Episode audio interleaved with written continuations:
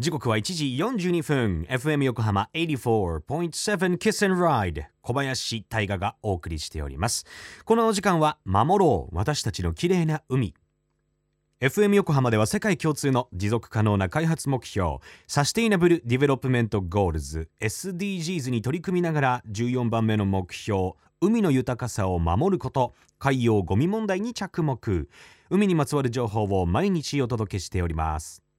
さて今週も国際環境 NGO サーフライダーファウンデーションジャパン代表理事の中川淳さんのインタビューをお届けしております。辻堂で海辺のライフスタイルを提案する不動産業を営むという中川さん今日は海辺の暮らしの良さについて中川さんに教えていただきましょう。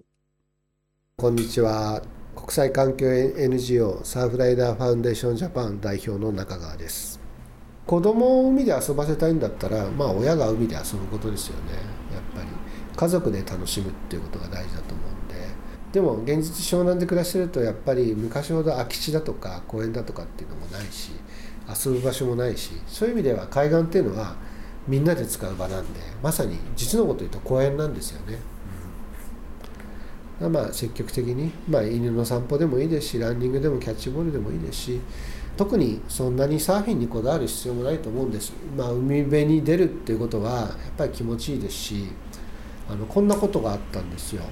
コロナ禍で湘南の海岸沿いに初日の出を見に来る人がものすごく増えたんですよ。びっくりするぐらい。このね辻堂のうちのオフィスのあるこの並びの人たちもこんなに日の出見に人が来るの初めて見たっていうぐらい。まあコロナだったからやっぱり神社とかにも行きづらかったじゃないですか密になるから。でも海に行けばねやっぱり自然の風にも当たれるし自然の景色も見れるしあのステイホームの渦中ですね。やっぱり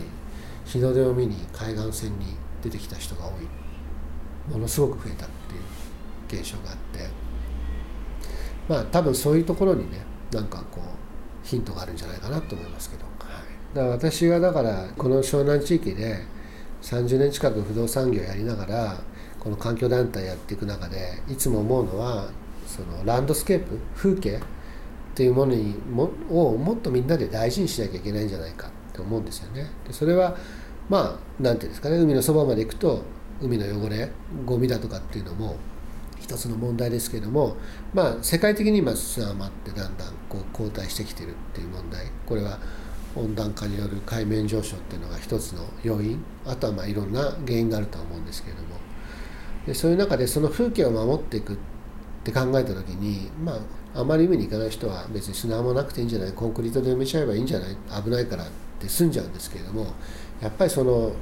風景っていうものを大事にするっていうのはやっぱり人の営みの中でものすごく大事なことだと思うんで私はそのランドスケープっていうものにしっかりとこう価値を見いだすっていうのをこの活動の中に上手に落とし込んでいきたいなと思ってます。はい。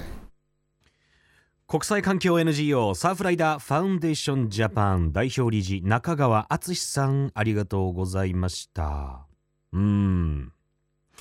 湘南僕も大学生時代は4年間湘南の海の近くをずっと通ってましたけれどなんだろうね。やっぱりこの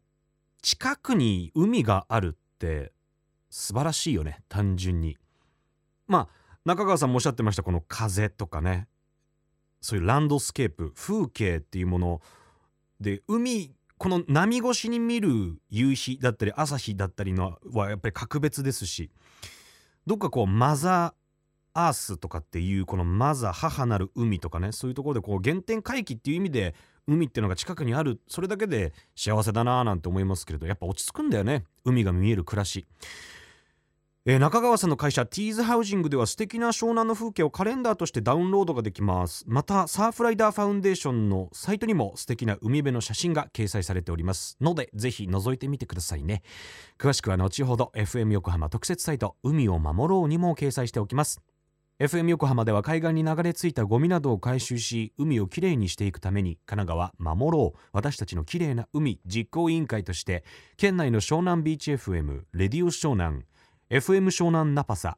FM 小田原のコミュニティ FM 各局その他県内のさまざまなメディア団体のご協力を得ながら活動しています。また日本財団の海と日本プロジェクトの推進パートナーでもあります。